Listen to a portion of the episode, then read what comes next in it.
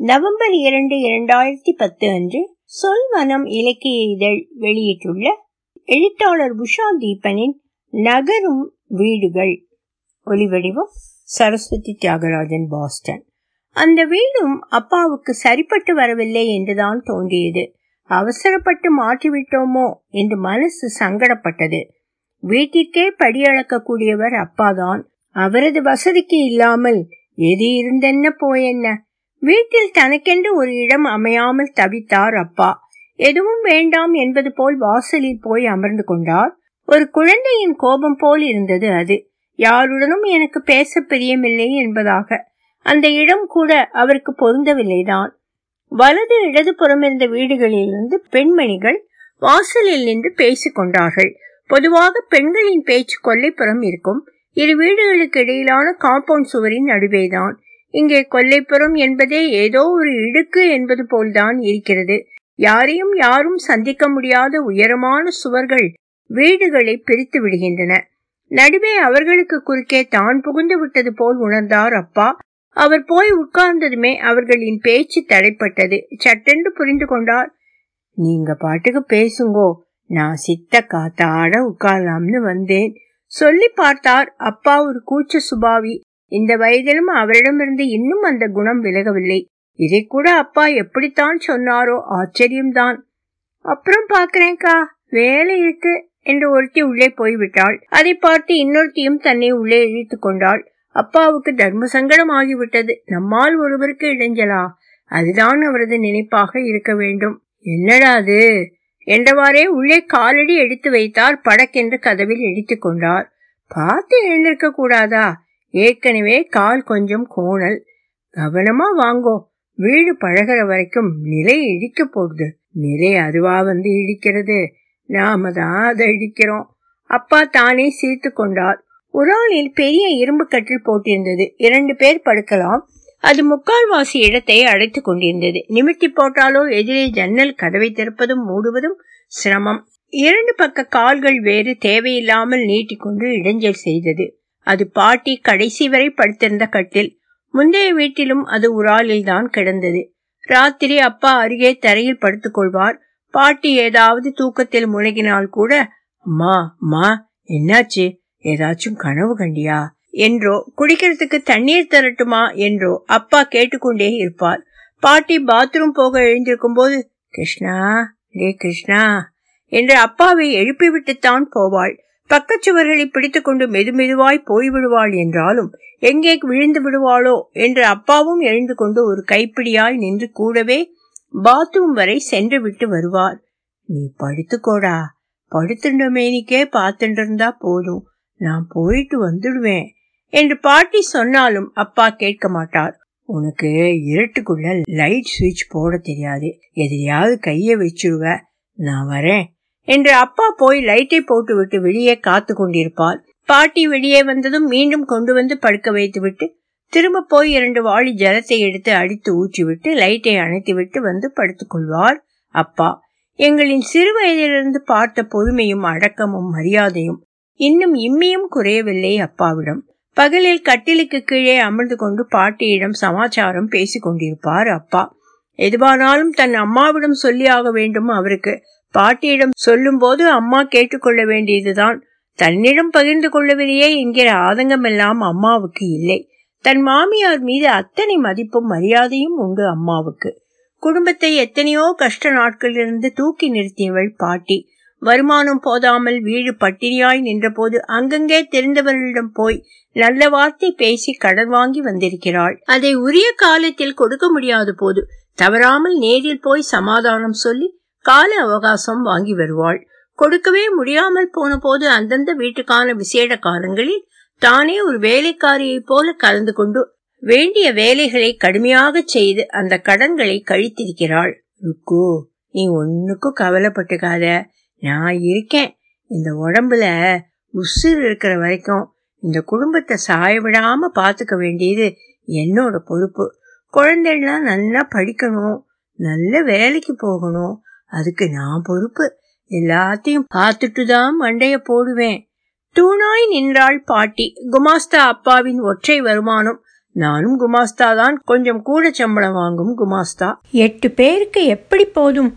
பல சமயங்களில் கொண்டு செலுத்தியவள் பாட்டிதான். என் பேரனாக்கும் நல்லா படிப்பான். கிளாஸ்ல அவன்தான் ஃபர்ஸ்ட் கவர்மெண்ட் பரீட்சை வருது. எழுதணும். ஃபீஸ் கட்டுறதுக்கு நீங்க தான் உதவணும். கோடி புண்ணியம் உண்டு உங்களுக்கு. என் உடம்ப செருப்பா தச்சு சேவகம் பண்றேன். அவன் பரீட்சை எழுதுறதுக்கு வழி பண்ணி கொடுங்கோ. பாட்டி கேட்டு இல்லை என்று எவருமே சொன்னதில்லை. அது என்ன நம்பிக்கையோ அல்லது என்ன ராசியோ? இதோ வரேன் என்று அவள் கிளம்பி போனால் விஷயம் ஜெயம்தான். தன் தாயார் காலமானதிலிருந்து அந்த பழைய வீட்டில் இருக்க முடியாமல் தவித்தார் அப்பா. அவளின் நினைவு அவரை வெகுவாக வாட்டியது. பல நாட்கள் அம்மா அம்மா என்று தூக்கத்தில் குழறி கொண்டிருந்தார் அம்மாவால் கூட அவரை சமாதானப்படுத்த முடியவில்லைதான். அந்த கட்டிலேயே அப்பா படுத்துக்கொண்டார் தலை குப்புற படுத்துக்கொண்டு கட்டிலில் முகர்ந்து பார்ப்பது போல் கிடப்பார் தன் தாயாரின் வாசனையை அப்பா அதில் தேடுகிறாரோ என்று தோன்றும் எங்களுக்கு. இதுவரை அந்த பகுதியில் நாலு வீடுகள் என்று மாற்றி ஆயிற்று என்ன காரணத்தினாலோ அப்படி நடந்து விடுகிறது. இத்தனைக்கும் எங்கேயும் வாடகை பாக்கி என்றோ ஆட்புழக்கம் அதிகம் என்றோ அந்த புகாரும் வந்ததில்லை. அப்பா ஓய்வு பெற்ற அதே சமயம் எனக்கு வேலை கிடைத்ததும் அதுவும் அது உள்ளூரிலேயே அமைந்து போனதும் அம்மாவின் பிரார்த்தனை பலன் என்றுதான் சொல்ல வேண்டும். என்னோட பிரார்த்தனை என்னைக்கும் வீண் போகாது பாரேன் என்று அம்மா அடிக்கடி சொல்லிக் கொண்டிருப்பாள். அது பலித்தது என்றுதான் பாட்டி சொன்னாள். வேலை கிடைத்த கையோடு நான் தான் இந்த ஏரியாவுக்கு வீட்டை மாற்றிக்கொண்டு வந்தேன். அதுவே பாட்டியை படுக்கையில் கிடத்திவிட்டதோ என்று கூட ஒரு எண்ணம் உண்டு எனக்கு. அப்படியெல்லாம் ஒன்றும் நினைச்சுக்காதே. இந்த மனசு இருக்கே அது எப்பவும் இப்படித்தான். ஒன்னை விட்டு ஒன்றுக்கு தாவிண்டே இருக்கும். வேலை கிடைக்கிற வரைக்கும் வேலை வேலை நின்று அப்புறம் அது தீர்ந்த உடனே வீடு வீடுன்னு அதை மாத்தியாச்சு. அந்த வீட்டுக்காரரா நாங்க வந்து குடியிருக்க போறோம்னு சொன்னதுனால தானே மாத்த வேண்டி வந்தது. இல்லைன்னா நாம பாட்டுக்கு அங்கே தானே இருப்போம். அங்கேயே தேடு தேடுன்னு தேடியும் வகையா அமையலேன்னு தானே இப்பக்கம் வந்தது. எதையாவது ஒன்ன நினைச்சுட்டு கவலைப்பட்டுட்டே இருக்கணும். அது இந்த மனசோட தன்மை. உண்மையில் இங்கிருந்து எனக்கு ஆபீஸ் பக்கம் என்பதுதான் சரியான காரணம். அதை நான் வெளிப்படையாக சொல்லித்தான் குடும்பத்தை இங்கே கொண்டு வந்தேன். ஆனால் இப்படி அடிக்கடி வீடு மாற்ற வேண்டி வரும் என்று நான் சற்றும் எதிர்பார்க்கவில்லை. அதிலும் மாற்றக்கூடிய வீடுகள் எதுவும் சரியாக அமையாமல் ஒருத்தருக்கும் மனசு சரியில்லை என்பதாகவே காலமும் நேரமும் ஓடிக்கொண்டிருந்தது ஒரு பெரிய துயரம். அதிலும் ராமச்சந்திரா நகரிலிருந்து கிளம்பி இங்கே முதன் முதலில் ஒரு அபார்ட்மெண்ட்டுக்கு வீட்டை மாற்றியது போல் அபத்தம் எதுவும் இல்லை. பணியாளர்களுக்கு குவார்டர்ஸ் கிடைக்கிறது என்று அப்ளை பண்ணி அலை அலை என்று அலைந்து ஒரு வீட்டை பிடிக்க போக அது இரண்டு அறைகள் ஒரு ஹால் ஒரு கிச்சன் ஒரு பால்கனி என்று இருந்தும் புறா கூண்டுக்குள் சிக்கியது போல் வாசல் கதவை சாத்தி கொண்டு உள்ளே எல்லோரும் அடைந்து கிடந்தது. பெரிய பரிதாபம். முதல் மாடிதானே பாட்டி ஏறி விடுவாள் என்று நினைத்து போக பாட்டி கீழே மரத்தடியில் அந்த காலனிக்கு பொதுவாயிருந்த அனுமா கோவிலில் தான் நாள் பூராவும் கிடந்தாள். சோலையாய் கிடக்கும் அந்த இடம் காற்று லவலவ என்று வீசிக்கொண்டிருக்கும். படுத்து ஒரு தூக்கம் போடுவோம் என்று யாருக்கும் தோன்றுவது இயற்கை. ஏதோ அனாதை பாட்டி போலிருக்கு என்று பாட்டி தூங்கிக் கொண்டிருக்கும் போது புடவை தலைப்பில் சில்லறைகளை போட்டுவிட்டு போனவரும் கூட உண்டு. பாட்டி அதை எடுத்து கோயில் உண்டியலில் சேர்த்ததாக சொல்வாள். எங்கள் எல்லோரோடும் பாட்டியை அந்த காலனி ஆட்கள் கோயிலுக்கு வந்தது போலவே வந்து போவோர் பலரும் பார்த்த பின்னர்தான் காசு போட்டவர்கள் தங்களை மறைத்து கொண்டார்கள். பாட்டி உங்களால ஏற முடியலையா? நான் தூக்கி வேணா வீட்டுல கொண்டு விடட்டுமா? எதிர் வீட்டில் மொக்கையன் என்று ஒருவர் இருந்தார். பாட்டி பதில் சொல்லும் முன் பாட்டியை செந்தூக்காக தூக்கி வீட்டு கட்டிலில் கொண்டு வந்து போட்டு நன்னா இருப்பேன் நீங்க. உங்களுக்கு தான் எம்புட்டு நல்ல மனசு. இப்படி தூக்கிண்டு வரலே தினம் செய்ய முடியுமா உங்களால? என்றாலே பார்க்கலாம். அதை ஒரு சவாலாகவே ஏற்றி செய்ய ஆரம்பித்து விட்டார் முக்கையன். மனுஷா எல்லாருக்கும் ஆத்மா ஒண்ணுதான். ஆத்மாவை பாக்குறவா மனசுல எந்த வித்தியாசமும் தோன்றதில்ல நீங்க நன்னா இருக்கணும் என்றாள் பாட்டி. பாட்டி எங்க? கோயிலுக்கு போயிடுச்சா? நான் தான் கொண்டு விடுவேன்ல. ஏன் தனியா போச்சு? என்றவாறே காலையில் எட்டு மணிக்கெல்லாம் கதவை தட்டி விடுவார் மொக்கையன். பரவாயில்ல நானே போய்க்கிறேன். எதிர் வீட்டுக்கு சத்தம் கேட்காமல் படிகளின் சைடு கம்பியை பிடித்துக்கொண்டு மெல்ல இறங்கி போக ஆரம்பித்தாள் பாட்டி. அதுபோல் ஏறும்போது மெல்ல மெல்ல நாலு நாலு படியாய் கடந்து கொஞ்சம் உட்கார்ந்து கொண்டு பின் ஏறி இப்படியாக வீடு வந்து சேருவாள். எத்தனை நாளுக்கு இந்த கொடுமை? என் வசதிக்காக எத்தனை பேரை சமப்படுத்துவது மனசாட்சியை அறுத்தது எனக்கு. ஒரு நாள் லீவு போட்டுவிட்டு யாருக்கும் சொல்லாமல் தேடினேன். அங்கிருந்து மாற்றியதுதான் நாயுடு காம்பவுண்ட் அம்மாவை மட்டும் கீழே கோயிலுக்கு கூட்டிக் கொண்டு போவது போல் அங்கு அழைத்து வந்து காட்டினேன். அம்மாவுக்கு வீடும் பிடித்தது. வீட்டின் சொந்தக்காரியான நாயுடு அம்மாவையும் பிடித்து போனது. மாதம் முடியட்டும் என்று எதுவும் பார்க்காமல் மறுநாளை வீட்டை மாற்றி அங்கு கொண்டு வந்து எல்லாரையும் உட்கார்த்திய பின்னால் தான் மனசு சரியானது எனக்கு. குவார்டர்ஸுக்கு தேவையில்லாமல் இருபத்தி இரண்டு நாள் வாடகை கொடுத்தேன். அப்பா கூட சத்தம் போட்டார். செலவு செய்யலாம் விரயம் செய்யலாமா? என்றார். அது இன்றும் கூட உறுத்தி கொண்டிருக்கிறது. தண்ணீர் செலவு அதிகமாகிறது என்றும் கூட்டம் ஜாஸ்தி என்றும் சலுப்பக்குடி மாதிரி இருக்கு என்றும் நாயுடு சட்ட தடித்து பேசவும் அடிக்கடி கோடி காட்ட போகத்தான் அங்கிருந்து மாற வேண்டி வந்தது. மேலுக்கும் கீழுக்கும் ஆறு ஆறு குடித்தனங்கள் என்று இருந்து அந்த காம்பவுண்டில் ஒவ்வொரு வீட்டிலும் இரண்டு அல்லது மூன்று என்று இருக்க போக இங்கே எட்டு என்றால் நாயுடம்மாவின் விருப்பத்தில் தான் அங்கே குடிபோக முடிந்திருக்கிறது என்பது பின்னால் தான் எங்களுக்கே தெரிய வந்தது. அம்மாவுடனான இஷ்டமான நட்பில்தான் மூன்று ஆண்டுகள் அங்கே திகைய முடிந்தது என்று சொல்லி ஆக வேண்டும். அதற்கு பின் தான் தேவரையா வீடு. என்ன மாமி இன்னைக்கு என்ன டிஃபன் பண்ணியிருக்கேள்? உங்க ஆத்துல மாவுடு ஊறுகாய் நன்னா இருக்குமே. எனக்கு தாரடா என்று கேட்டுக்கொண்டே அடுப்படி வரை வந்து விடுவார் அவர். இந்தாங்கோ நன்னா கொண்டு போங்கோ என்று ஒரு பாட்டிலில் போட்டு கொடுத்தனுப்பினாள் அம்மா. மொத்தம் மூன்று வீடுகள் அங்கே உண்டு. ஒரே காம்பவுண்டில் நடுவே தான் இருந்து கொண்டு இருபக்க வீடுகளையும் வாடகைக்கு விட்டு பரிபாலித்து கொண்டிருந்தார். அந்த காலத்துல மட்டப்பாறை வெங்கட்ராமையர்னு ஒருத்தர் உண்டு. அவர் தெரியுமா உங்களுக்கு? ஏதோ ஒரு வகையில சொந்தம் வரும் எங்களுக்கு. அவா இப்படித்தான் உங்களை மாதிரி பெரிய மீச வச்சுருப்பார் சிங்கம் தான் அவரோட சின்னம்.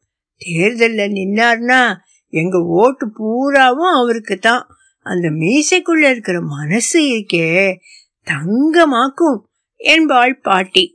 தேவையா வீட்டில் கொஞ்ச காலமே இருக்க முடிந்தது. அவர் பெண்ணுக்கு அத்தனை சீக்கிரம் திருமணம் நிச்சயமாகும் என்று அவரே எதிர்பார்க்கவில்லை. உங்களை குடி வச்ச யோகம்தான் என்பார் வாய்க்கு வாய்.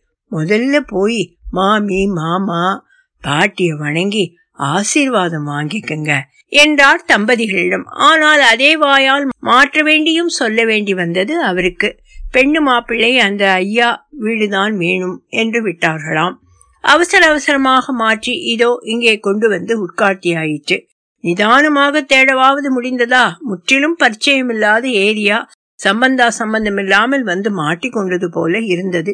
காலியா கிடந்தது இது ஒண்ணுதான் என்று வந்து உட்கார்ந்த கதையாகி விட்டது தங்கைமார்கள் கோயிலுக்கு போய்விட்டு வரும்போது பஸ் ஸ்டாப் எங்கே இருக்கிறது என்றார்கள்.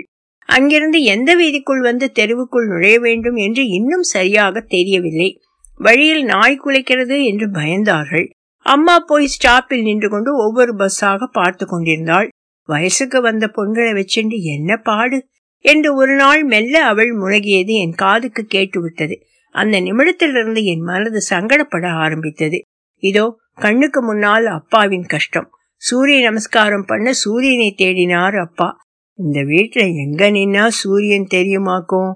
கொல்லைக்கும் வாசலுக்கும் வந்து வந்து போனார். மாடிக்கு போயிடலாமா என்று வெளியில் வந்து பார்த்தார். செங்குத்தான படிகள் அத்தோடு மாடி வீட்டு குடியிருப்பு வாசலையும் கடந்து போக வேண்டும்.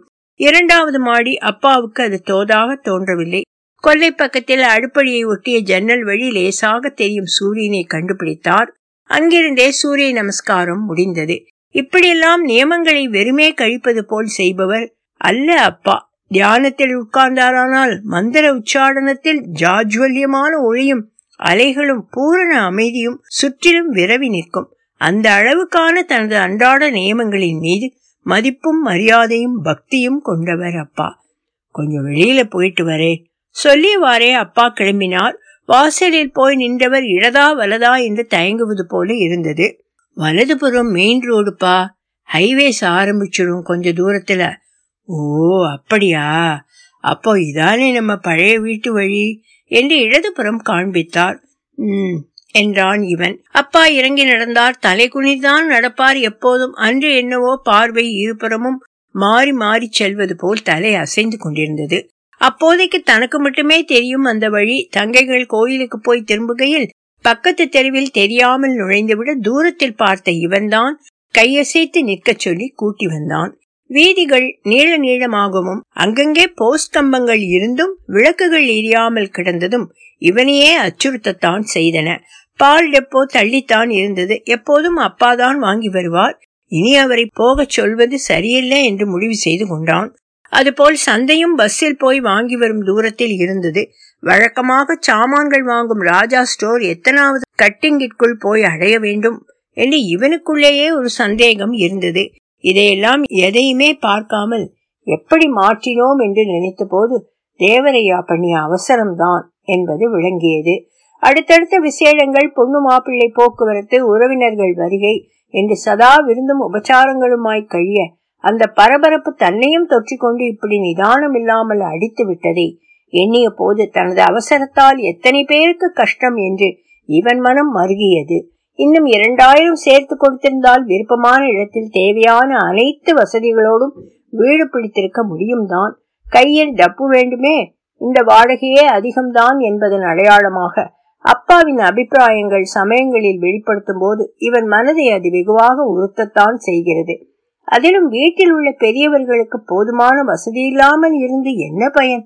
தனது கஷ்டங்கள் அசௌகரியங்கள் என்று எதையுமே வெளிக்காட்டிக் கொள்ளாமல் அமைதி காக்கும் அப்பாவை நினைக்க நினைக்க வேதனை அதிகரிக்க ஆரம்பித்தது. சொல்ல முடியாமல் தவிக்கிறாரோ தவிர்க்கிறாரோ? வயதான காலத்தில் இந்த கஷ்டத்தை அவருக்கு கொடுக்கலாமா? தப்பு பண்ணிட்டேம்மா தப்பு பண்ணிட்டேன். அப்பாவுக்கு தெரியாமல் அம்மாவிடம் புலம்ப ஆரம்பித்தான். அன்று அலுவலகம் போய் வந்தபோது அப்பா சொன்னார் ரோட்டு மூக்குல ஒரு காப்பி பொடி கடை இருக்கு. தெரியுமோ? மதுரா காப்பின்னு போட்டிருக்கும். அவரை பழகின்னு இருக்கேன் அங்க போய் இப்பெல்லாம் உட்கார்ந்து விடுறது நல்லா பொழுது போறதாக்கும். உண்மைதானா என்று சந்தேகமாகத்தான் இருந்தது இவனுக்கு. கூச்ச சுபாவியான அப்பாவுக்கு அதற்குள்ளேயுமா ஒரு இடம் ஒட்டும். அத்தனை சீக்கிரத்தில் ஒருத்தருடன் ஒன்றி விடுவார் என்று தோன்றவில்லை. வீடு மட்டும்தானே நெருக்கம் அவருக்கு? அம்மா கூட கூறினாள். இப்படியே போனா? அந்த கடைசியில தியேட்டர் ஒண்ணு இருக்குடா. அங்க ரோட்டோரமா ஒரு மாரியம்மன் கோவில் இருக்காக்கும். போயிட்டு வந்தேன் இன்னைக்கு. நல்ல சக்தியான துடியான அம்மா. மனசார கும்பிட்டுட்டு வந்தேன். இப்பதான் திருப்தியாச்சு.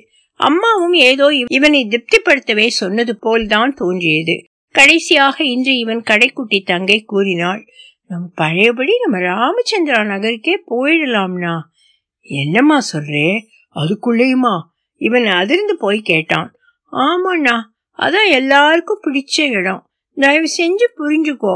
சொல்லிவிட்டு அவள் கண்களில் நீர் தழும்புவதை பார்த்த இவன் அப்படியே இடிந்து போய் நின்றான். அந்த புரிஞ்சுக்கோ என்ற வார்த்தை மட்டும் இவனுக்குள் ஏனோ அதீதமான சங்கடத்தை ஏற்படுத்தி இவனை நிலைக்குலைய வைத்தது. ஒலிவடிவம் சரஸ்வதி தியாகராஜன் பாஸ்டன்.